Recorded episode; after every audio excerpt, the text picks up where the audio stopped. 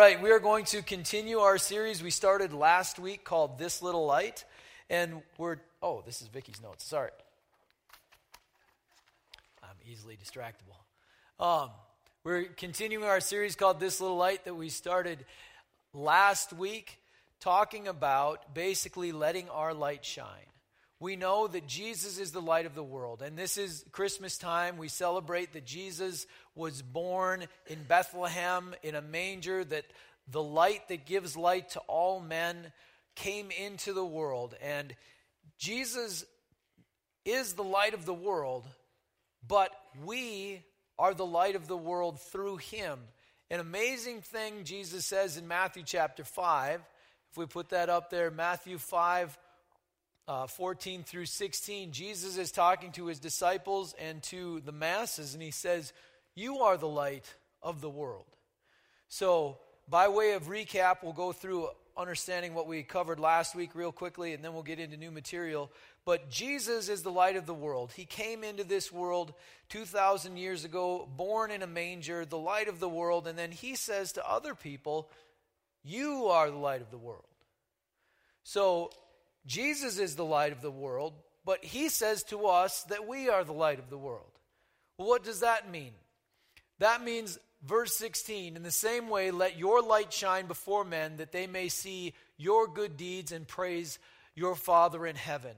It's not that we are the light, but we are the keepers of the light of Christ, and we share that light with the rest of the world. In John chapter 1, verses 4 and 5, we covered this last week. In him was life, this is Jesus, and that life was the light of men. The light shines in the darkness, but the darkness has not understood it. The light of Christ shines in the darkness. That light is the light of men, the light of all people. We can receive the light of Christ, and when we receive that, we are to let our light shine. And that light is the gospel of Jesus Christ. The wonderful gospel of Christ, that God saw the darkness of this world, the sin, how messed up everything was, and his response to a messed up world wasn't to eliminate it, to destroy it, but was to redeem it. And so forgiveness of sins was brought into this world by Christ's life and death on the cross. And that gospel, that whoever you are, whatever you've done, through faith you may be saved, receive eternal life, forgiveness of sins, purpose in this life, and glory forever, is the message of the gospel. And our job is to receive that light and share that light. What could possibly go wrong with that? Right? It doesn't, like telling people, Jesus loves you so much that he came to this world to die for your sins so that you could be forgiven and have everlasting life with God. How could that go wrong? That's such a great message. But sometimes people get mad about that, and they're not so excited about it, and that sort of a thing. And so, that's what we're talking about in this series. Let your light shine. And sometimes we have to let our light shine in a hostile world. And so the first step to letting our light shine is to hold our ground. We need the light to shine in our hearts. If we don't have the light in us, we're in trouble. We read about that in Matthew chapter 6, 22 and 23. Matthew chapter 6, Jesus, in the same message where he said, you are the light of the world, the Sermon on the Mount, he says this in the next chapter, the eye is the lamp of the body. If your eyes are good, your whole body will be full of light. But if your eyes are bad, your whole body will be full of darkness. If then the light within you is darkness, how great is that darkness? Is it possible for people who go to church to have the light within them be darkness? Oh man. If you are someone who has followed Christ for any length of time, you know there's times where that light within you is shining bright, and things are going good, and you're encouraged and strong and full of faith. And then there's other times, right? There's other times where you're not so full of faith, where things aren't going so great, where you're slipping into error and mistakes and problems, and you just feel like so many things are coming against you that you can't battle through. If the light within us is darkness, we're in a bad spot. And so we need to know how to keep our eyes good so that we can be full of light. We need to know how to hold our ground so that the light of Christ can shine within us so that we can share that with the world. If we don't have it within us, who's going to share it with the world? You know what I mean? Like, if church people can't get the light of Christ to shine, then we're in real trouble, right? So we've got to be able to grab hold of it. Let that light shine. What does it look like when it's working? We want to know, what does the world look like when the gospel is working? That is in Acts chapter 2, verses 43 through 47. This is what it looks like when the gospel is working. My favorite piece of this whole sermon is reading this. Chapter 2, verse 43. Everyone was filled with awe, and many wonders and miraculous signs were done by the apostles. So when people came up for prayer, there were miracles that were happening. Lives were being changed. The people were filled with awe. God was doing awesome things. All the believers were together and had everything in common. Selling their possessions and goods, they gave to anyone as he had need. So people were generous with one another. They were taking care of one another. They were noticing what the needs were, and they were helping each other out. Every day they continued to meet together in the temple courts. They couldn't stand to wait till the weekend to have church again. They just got together. You know, hey, I'm off work. You ready? Let's go have some church. And they would gather together in the temple courts and have church every day. Amazing stuff. Have you ever gone to like a Christian camp or to a conference where it's just, you know, it's meeting after meeting after meeting, and it just sort of builds and builds, and you grow spiritually, and it's this awesome experience? That was what was going on back then, except I imagine significantly better than anything we've ever experienced in our lives. I don't know. It was going good. So they continued to meet together in the temple courts. They broke bread in their homes and ate together. So not only did they meet in the public arena in the temple courts, but they had individual relationships with each other and invited people over to their homes, and they were building close relationships that way. So they had big group meetings. They had small group meetings. They had glad and sincere hearts. They were praising God. Everyone knew it wasn't the cool new church. It was the power of God. You know? It's great to be a cool new church. It is. There's nothing wrong with that. However, if God is pushed to the background because of, you know, coolness, or Pastor Mike is so awesome, or whatever, you know what I mean? Like, if people fall in love with Pastor Mike instead of falling in love with Jesus, we got a serious, serious problem. They were praising God. They weren't saying, wow, Peter's really good at speaking. You know, they were praising God. And they enjoyed the favor of all the people. So what that means is, as the revival was happening, as the gospel was exploding in the lives of people, the rest of the culture around it saw that and said, this is a good thing. Something good is happening here. I don't know what happened to Aunt Edna last week when she went to those meetings, but man, she has something different in her now than she did before. Something good is going on there. And because of that positive buzz, people started showing up who hadn't showed up before, and the Lord added to their number daily those who were being saved. So the light came into the world. The people caught the light. They shared it with others. Miracles happened. They gathered together. They built relationships. They praised God. Everybody out on the outside thought it was going great, so they came in and got saved themselves. Every day people were getting saved. Isn't that awesome?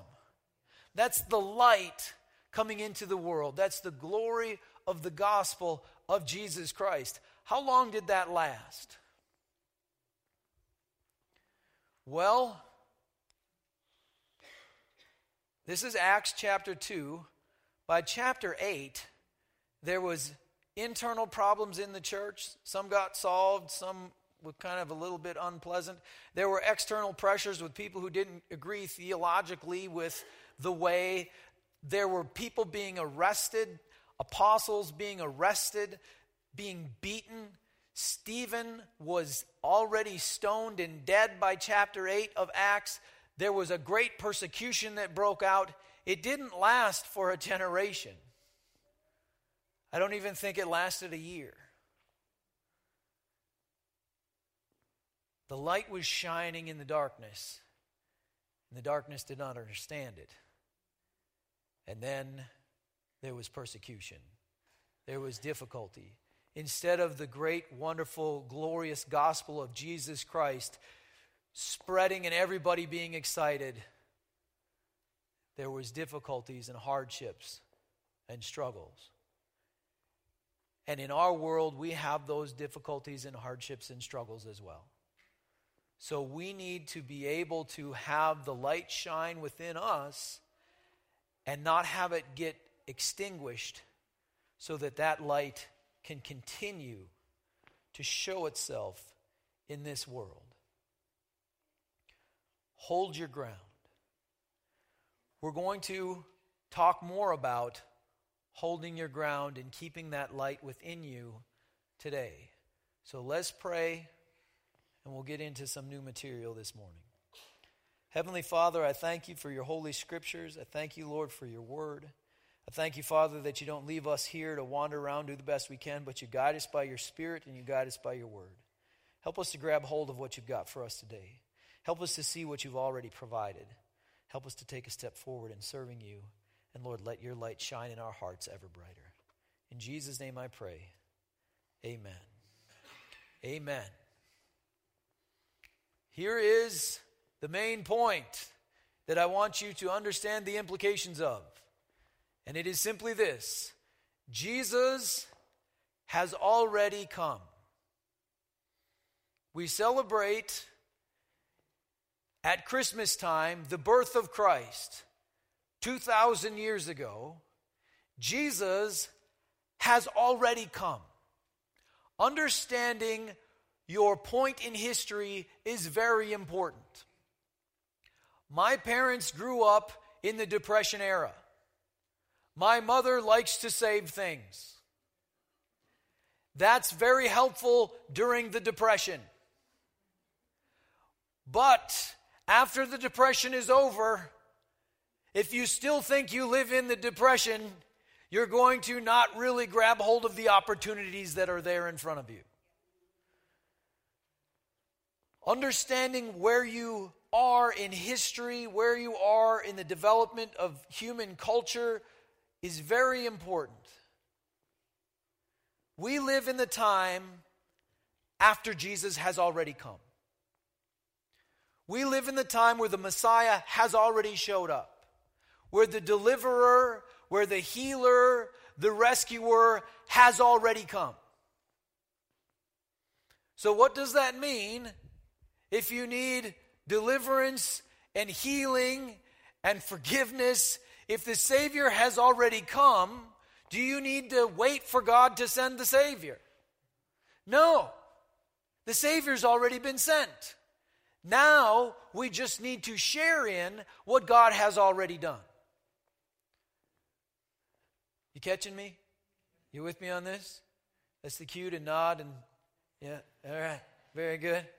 Even if people don't understand, they know now's the time when I nod. They know that. So I learned to do that in school. Yes, I know what I'm supposed to do. I will bring my homework tomorrow. I will. What are we supposed to do again? Jesus has already come. The Savior has already come. We understand this pretty well when it comes to forgiveness of sins. Do we hope maybe someday God will do something about our sin problem? No, we understand that Jesus died on the cross 2,000 years ago to take away our sins, and all we have to do is share in that in order to have our sins taken away, right? I mean, nobody ever prays, Lord, would you please someday do something about sin? I know I have sinned and fallen short of your glory. Would you please do something about that? We don't pray that way because we know that Jesus has already died on the cross and forgiveness of sins is sitting there for us to take. It's already been provided for. The Savior has already come. Jesus has already died on the cross for our sins. So forgiveness of sins is already there. So if somebody has trouble understanding that forgiveness of sins is already there, we need to help them share in what God has already done, not wait for God to do something. Right? Now, people sometimes have trouble sharing in the forgiveness of sins because they don't think they deserve to be forgiven, or they don't think that God could possibly care about them individually. Maybe God cares about the whole world, but about me, who am I? And they misunderstand certain things. Let me tell you, Jesus died on the cross for your sins, that your sins may be forgiven. It's already been provided. It's already there. So we don't wait for God to forgive us of our sins. We share in the forgiving power that's already been provided. So forgiveness of sins is already there, right? I wonder what else is already there. Are there other things, spiritually speaking, that are available to us, that have already been provided, that are sitting there in the spirit realm for us to share in?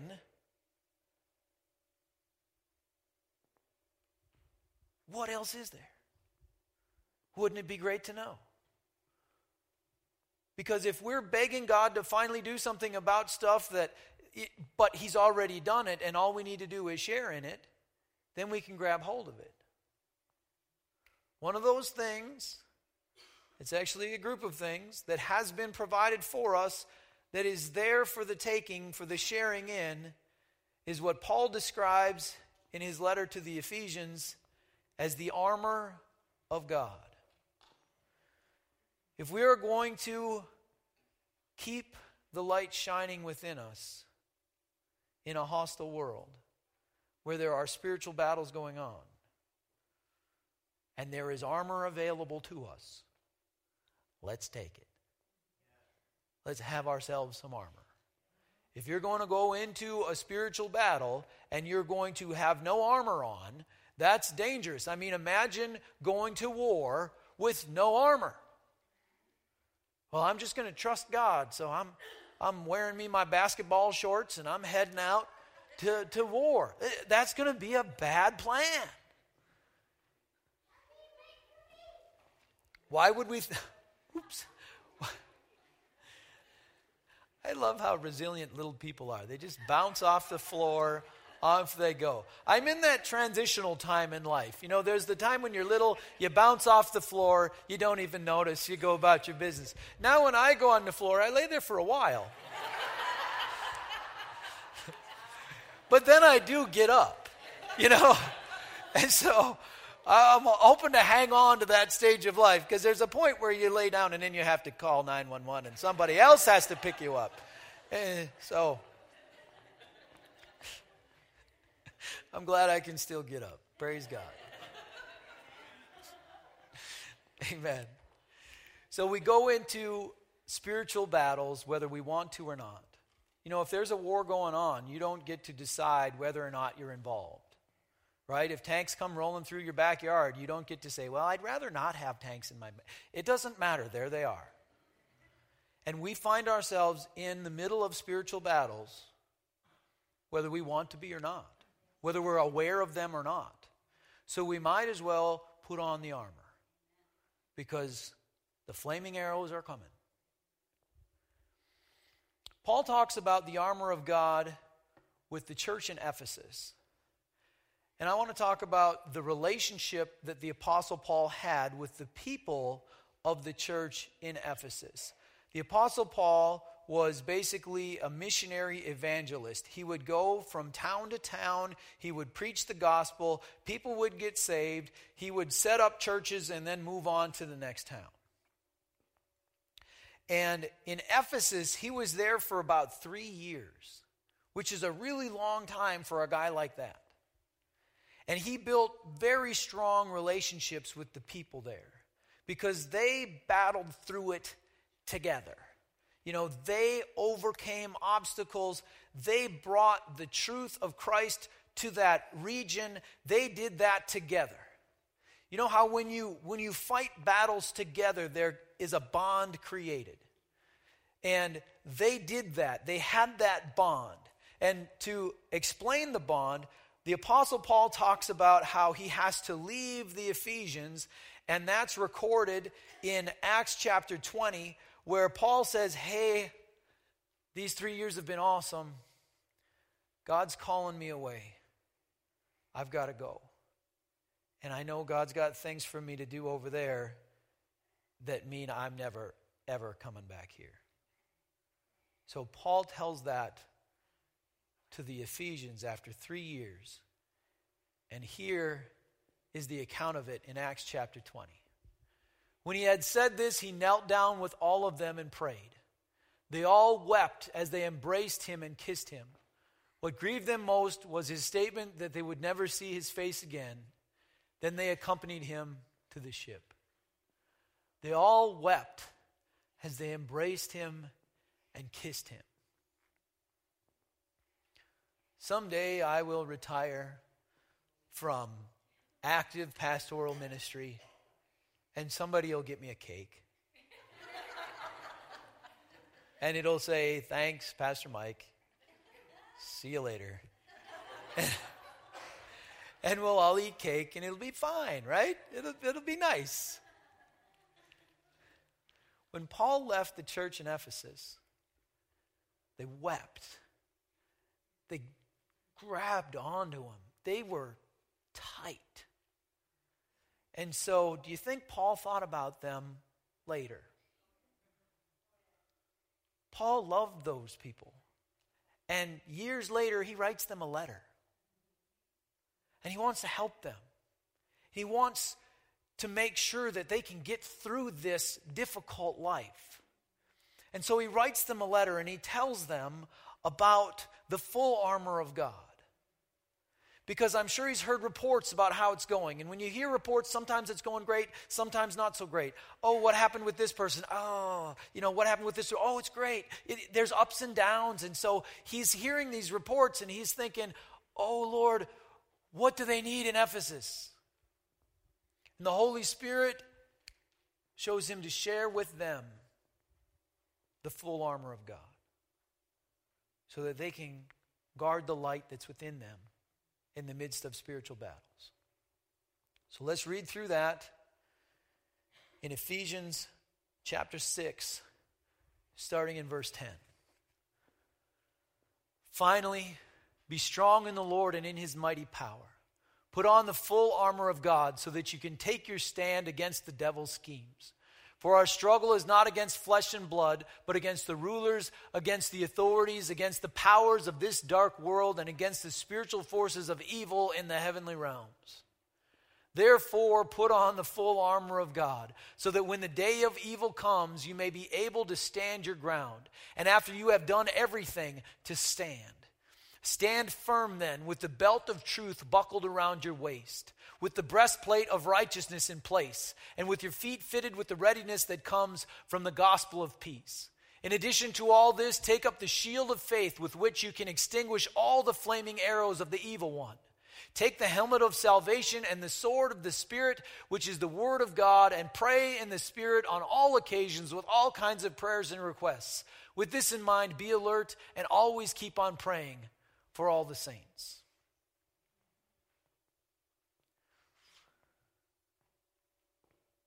Let's work through this bit by bit. We still have a little bit of time. Ephesians chapter 6, verse 10. Back to the beginning of that section. Finally, be strong in the Lord and in his mighty power. Put on the full armor of God so that you can take your stand against the devil's schemes. Put on the full armor of God. Who is responsible to get armor on you? You put on the full armor of God. Too many people say things like, well, God in his sovereignty, when he wants me to have a helmet, he'll give me a helmet, but till then I'm just going to sit here, and get beat in the head. You put on the helmet. You put on the belt. You put on the breastplate. You are the one who's supposed to do that. Don't blame God when you don't have the armor, because the Bible says you put it on.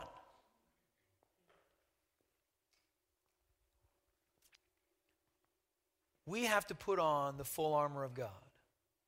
The day of evil comes. Have you ever experienced the day of evil in your life? Do you think you've experienced the last one that you'll ever have? If those days are coming, we should put some armor on. If it's available to us, and we can make it through those days because we've got a good shield. We've got a good helmet. We're ready. We should put that armor on. Who is our fight against? Our struggle is not against flesh and blood. It's one of the devil is a schemer. He schemes. Which means he's got to trick you. He's got to confuse you. He's got to get you off track so that you do something just a little bit wrong, but enough to mess things up. The devil schemes, and one of his primary methods of scheming is to get us to think that our struggle is against flesh and blood. Is our struggle against flesh and blood? No, our struggle is for flesh and blood. Jesus died on the cross to set people free from their sins. He didn't die on the cross so that we could look at people and go, wow, what a rotten human being that is. That's not why he died on the cross. He died on the cross to set people free from their sins. Our struggle is not against flesh and blood. In fact, our struggle is for flesh and blood. To help people know the truth of God so that they can be set free. Our struggle is not against flesh and blood. Don't get confused about that. But it's against the rulers, against the authorities, against the powers of this dark world. Go on to the next one. There you go. Thank you. And against the spiritual forces of evil in the heavenly realms. Are there spiritual forces of evil in the heavenly realms? Yes. There are. Wouldn't it be great if there wasn't? Who gets to decide that? Do theology books decide that? No. The reality dictates the reality. There are spiritual forces of evil in the heavenly realms. It'd be great if there wasn't. I would prefer that there wasn't. In heaven, there won't be. There will be a complete separation of darkness and light. Evil will be taken away, and we will have everlasting life in the paradise of God without those spiritual forces of evil, and that's going to be awesome. That is not today. Just as we know that today is the day after Jesus has come, he already has been here, we need to understand that today is not the day where all the darkness is taken away. We're in the midst of darkness battling for us and for other people in this world. So there are spiritual forces of evil in the heavenly realms.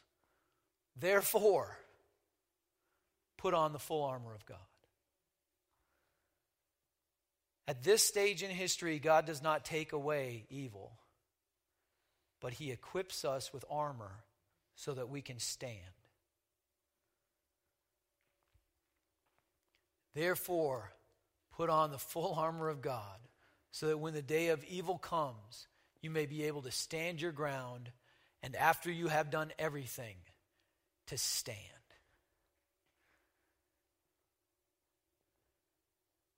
Have you ever felt like you couldn't stand up underneath something? Like it was going to sweep you away or crush you? There's a promise that there is armor that we can put on and be confident in knowing we can stand our ground. I want to have my feet firmly planted and be able to withstand whatever.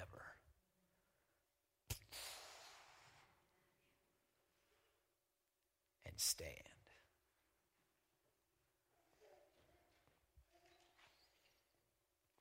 So we want to put on the full armor of God. How do we do that? Maybe you guys understand stuff quicker. I'm slow. Takes me years. I think put on the full armor of God. What do you mean? What exactly does that mean? How exactly do I do that? You know, I want the full armor of God, but I know that just hearing about something and then walking away and saying, well, that was a nice verse. Wasn't that nice? I really liked it. Oh, that was a very beautiful thing. That doesn't do me any good. How do I put on the full armor of God? Because the devil might fool me into thinking I'm wearing the armor when I'm not, and then I'm in a world of hurt. How do I put on the full armor of God? Well, one question is that armor there available for us, or do we somehow have to make it? Forgiveness of sins is sitting there in the heavenly realms for us to grab. And the full armor of God is sitting there in the heavenly armory, ready for us to just check it out. Hey, it's Mike. Can I have my armor? Yep, it's sitting here waiting for you. It's already there. Your armor is sitting there. It's already been provided. You just have to go get it and put it on. How do we do that? Well, how do we put on the belt of truth? We need to love the truth. We need to embrace the truth. You know, truth is not what you want it to be all the time. Maybe you look in the mirror and you think, bummer, you know? But you have to face the truth. The truth is the belt. And the Holy Spirit guides us into the truth. We don't have to figure it out on our own, but we can receive it from God. John 16, 12, and 13, we're going to go through different scriptures to look at how do we put on the full armor of God. Each thing, where does God help us in this? Because yes, we put it on, but God helps us, and it's already been provided. So we do our part, we know God does his part. John 16, Jesus says to his disciples, and again, this I really think this is my life verse, verse 12. I have much more to say to you, more than you can now bear. What could we receive? What great truths of God could we grab hold of if we were only capable of receiving them, of understanding, of walking in the great truths of God? But when he, the Spirit of truth, comes, he will guide you into all truth. So what Jesus is saying to his disciples is, you're not ready to hear everything right now, but in your life there will be moments in time where you're ready to learn something, where you're ready to grow, and in those moments, the Holy Spirit will give you the peace you're ready to take. And so the Spirit will guide you into all truth over time as you grow and are able to receive it. So we put on the belt of truth by allowing the Holy Spirit to reveal the truth of God piece by piece, bit by bit, day by day, as we go through life and as we learn. So we put on the belt of truth. The breastplate of righteousness.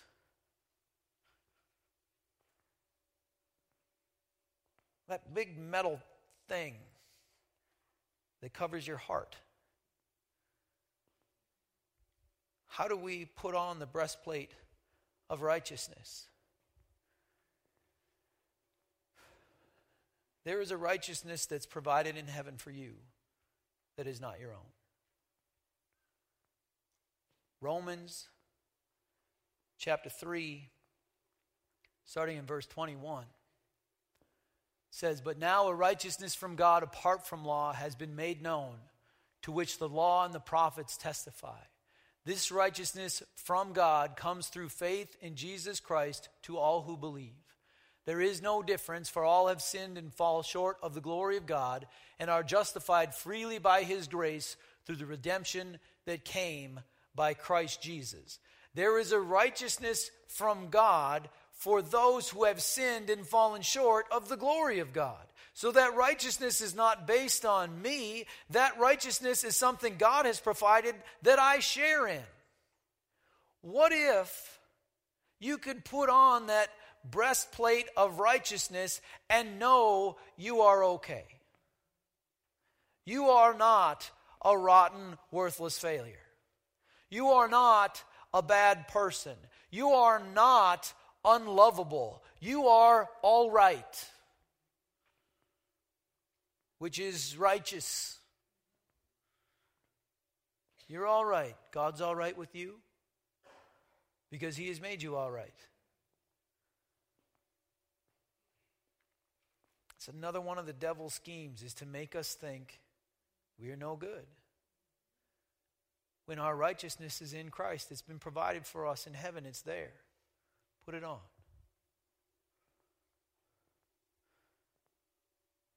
The shoes of the gospel of peace. Shoes fitted with the readiness of the gospel of peace. What is that? Now, the gospel, of course, is already there. We don't come up with the gospel. It's there. But what is the gospel message? The gospel of peace. The gospel is that when we see someone who is broken, who is hurting, who's been dragged down by this world, who's been battered and beaten, and they're in so much pain, they need someone to rescue them, we don't look at them and go, "Man, what a loser." We say, "Man, oh, what the gospel can do for this person. Oh, what the light of Christ can do for this person. Oh, we want to help them." Shoes fitted with the readiness that comes from the gospel of peace.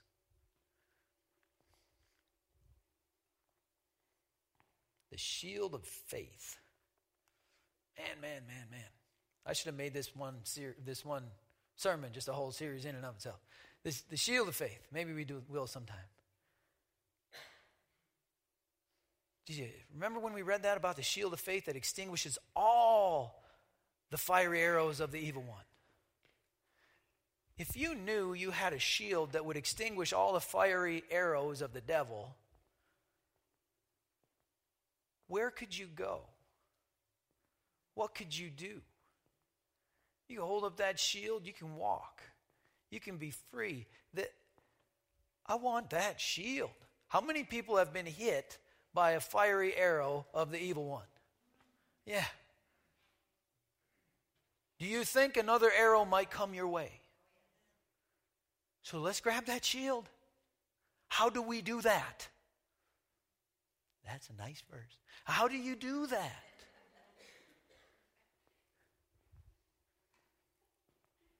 Romans 10:17. Faith comes by hearing, and hearing by the word of God. Consequently, faith comes from hearing the message, and the message is heard through the word of Christ. We don't build our faith by feeling guilty for not having enough faith and trying to have more faith. That's the normal Christian strategy, is feel guilty for not having faith and then just try to have more. Doesn't work. Faith comes by hearing the truth of God. We need to read and listen to the truth of God over and over again, and then we will start to believe it, and our shield of faith will begin to grow. That's how we pick up the shield of faith, is we see what the Bible says, what the truth of God is, and we begin to believe it, and that is faith, and it begins to be powerful in our lives, and that is the shield. The helmet of salvation.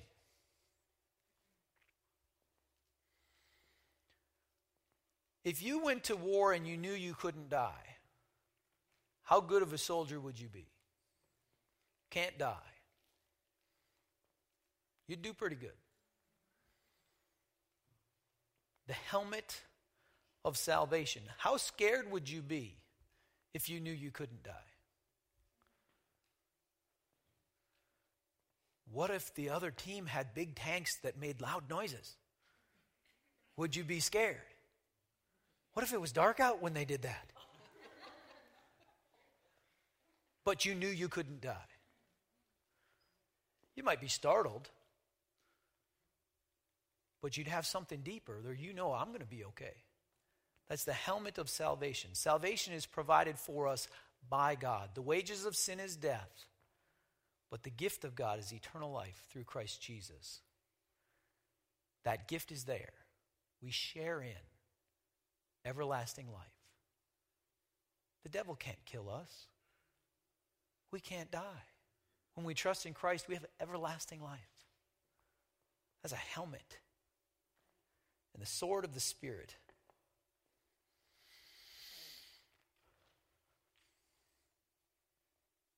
Let's read Luke 11:13.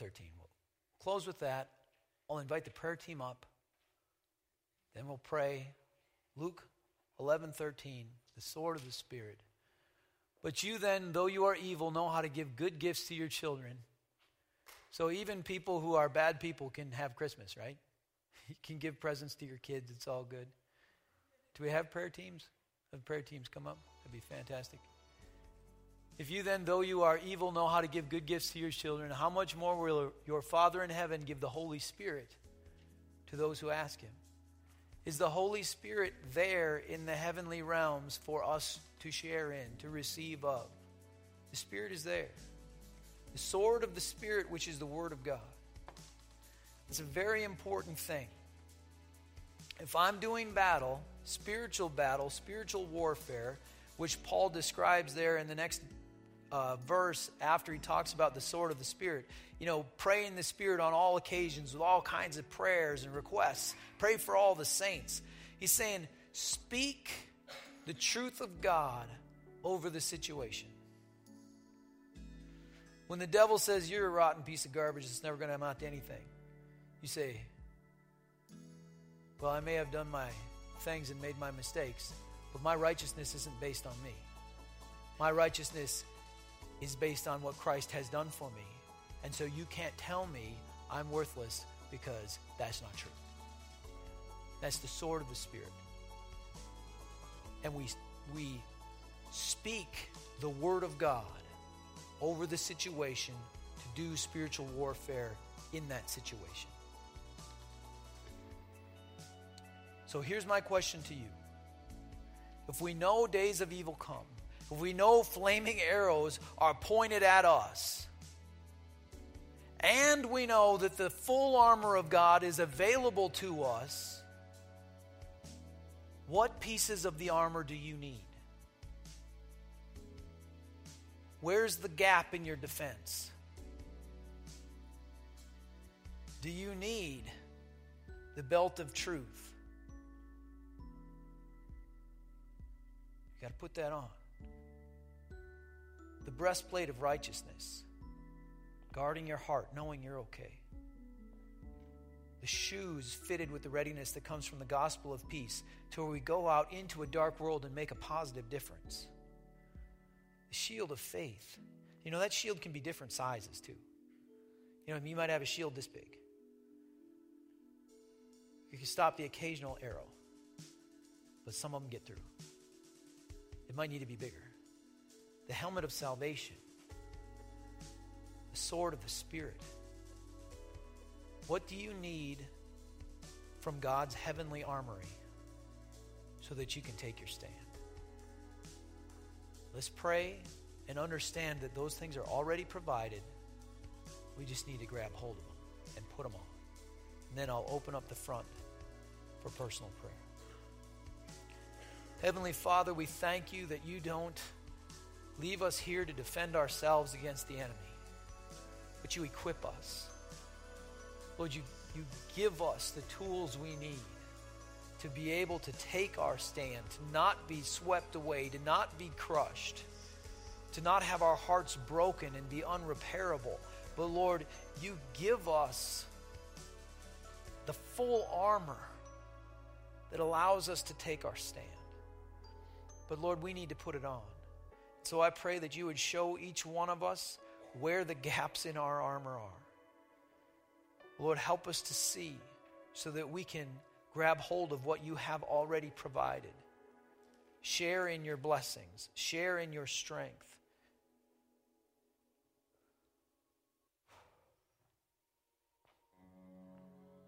And help us to receive so that when those fiery arrows come, they will be extinguished and that we will stand strong. That your light will shine in our hearts unhindered. That we won't be in despair, that we won't be crushed, but that your light will shine. So that then your light will shine around us into our world.